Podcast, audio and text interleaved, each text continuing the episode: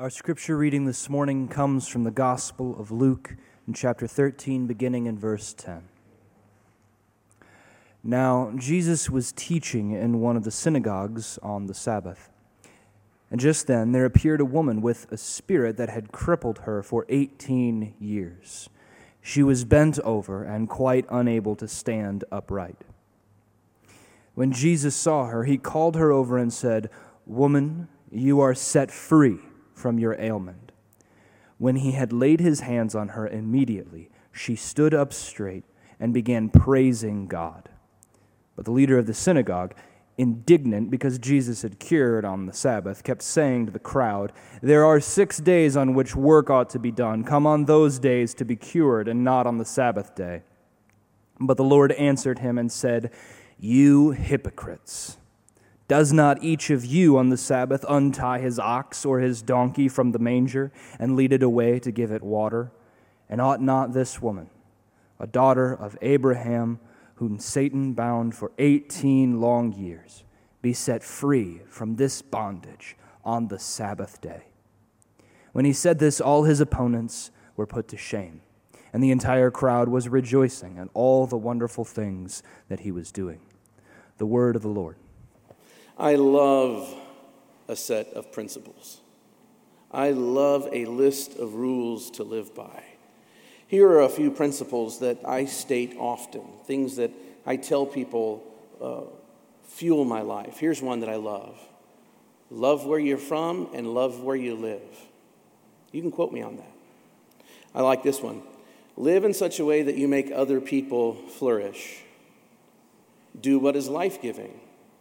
One of my favorites that I like to say is redeem the world, start with your yard.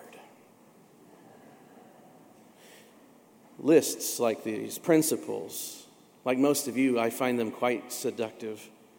They, they have been found in the philosophy of the Stoics, Marcus Aurelius' Meditations. They're found in Scripture in a book that we call Proverbs.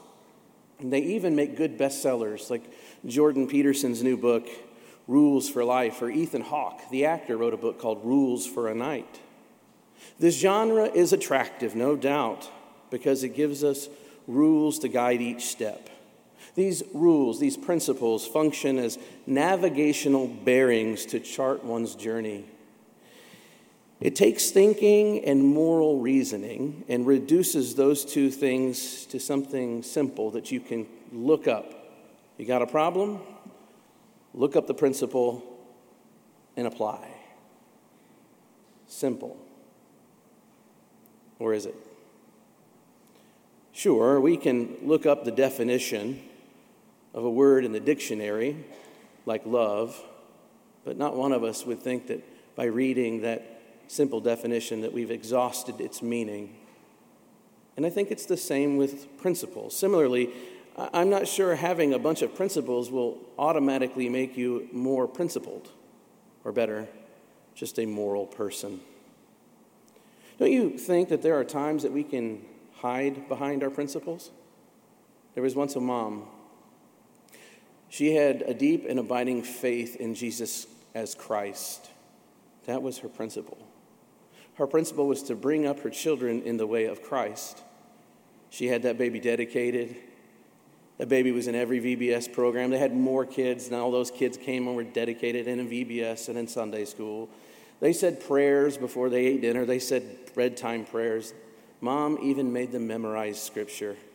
She told herself that if you hear the word of God, you're going to believe it. Something strange happened with her oldest daughter. When she got about 17, she developed a brain of her own. She noticed that a lot of her friends don't believe in Jesus. She had a Hindu friend and a Muslim friend and a Jewish friend, and she said, Mom, what about them? You know, that's the thing if we're honest, we all doubt. Be careful who we doubt with and to. Be careful if someone is doubting in front of you. How they're treated could codify the doubt or cure it. The mom pressed hard and it made her daughter upset. Over time, she grew distant and more distant from this belief in Jesus. And she ended up marrying a fellow who didn't believe in any divine person. And she said, I'm not going to bring up my children in the church. Her mom said, If you walk away from the church, you walk away from me. And they quit speaking. Daughter turned into a woman who was married, who is now producing children. And unfortunately, she had a child. In childbirth, she lost her life. And her mom and her never spoke ever since that one fight over a principle of faith. Principles are not, by their own definition or by their own sense, always good things. Now, Jesus, he was in the synagogue on the Sabbath, which I'm sure you'll remember is the seventh day of divine rest. Its origins are in the creation story, and there's all kinds of teachings in the Bible about how the people of God are to rest like God rested. Actually, they're, they're supposed to rest and find delight in the goodness of God's creation on the Sabbath. And I bet, I bet the synagogue's leaders were intimidated that Jesus was there on this Sabbath day. He had developed a reputation and a following, so when he walked into the church, they kept their eye on him just to make sure he didn't upset the apple cart, lead their people astray. They didn't follow the principle that their mama had taught them when they were kids worry about yourself. Because if you're worrying about others too much, you're liable to get yourself in trouble. No, worry about Jesus is what they did.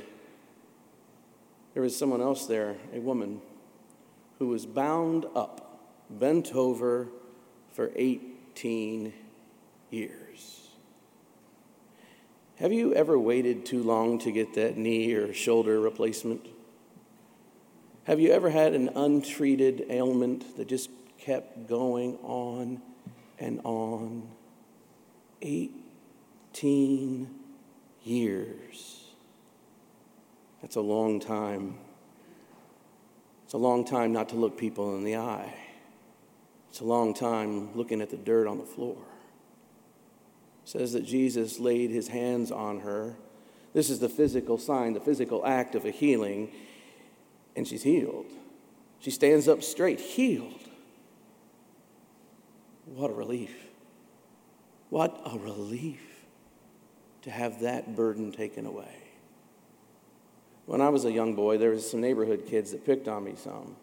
One time we were playing something in one of their yards, and four or five of them dog piled themselves on top of me. They tackled me, took me, put me on the ground, and just jumped on me. My face was in the dirt. I'm a little claustrophobic, so this is already terrifying. It hurts to have a lot of people on you. And then they did something dastardly. You're going to think I'm silly, but I mean it. They began to tickle me. But I'm not joking. Tickle me to the point where I couldn't breathe. You couldn't even say stop. I'm afraid I'm going to die. And then finally, they relented. Finally, they got up, and I could feel the air come back into my lungs, and I could feel the ability to move. What relief! Oh, that was nothing. That was just a dog pile from some bullies. This woman was 18 years a slave bent over and bound up. Now, I'm not sure what motivated these synagogue elite rules and principles, or maybe they were just simply jealous of Jesus' influence and power. Well, I'd venture a guess that it was a mixture of all these things, and they protest. They protest this moment of healing. They say things like, you had six days on which you could have chosen to heal her, but you did it on this day. This day in our presence, you didn't have to do it. You can hear people say things like this He wanted to wait to the Sabbath and come to church just so he could show off. Someone else is over there murmuring, saying, Yeah, man, keep the Sabbath holy. Still another says, Well, we didn't ever used to do things like this in our synagogue. I'm sure no one but Jesus could hear the shallow breaths of relief. No one noticed the, the, the trembles, tears coming from that woman underneath the sounds of the gossipy, naysaying, negative crowds. You can hear her she looks Jesus in the eyes, dignified like. Thank you. Thank you. Thank you.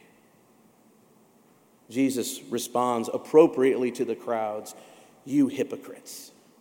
He calls them right out. Look, the Sabbath is for rest, yes. But which one of you wouldn't untie your ox or even let your dog loose so they could go get food and water? None of you, every one of you would do that. But you're not okay with me loosing this woman from her bondage? She's a daughter of Abraham. She's a human being. You hypocrites.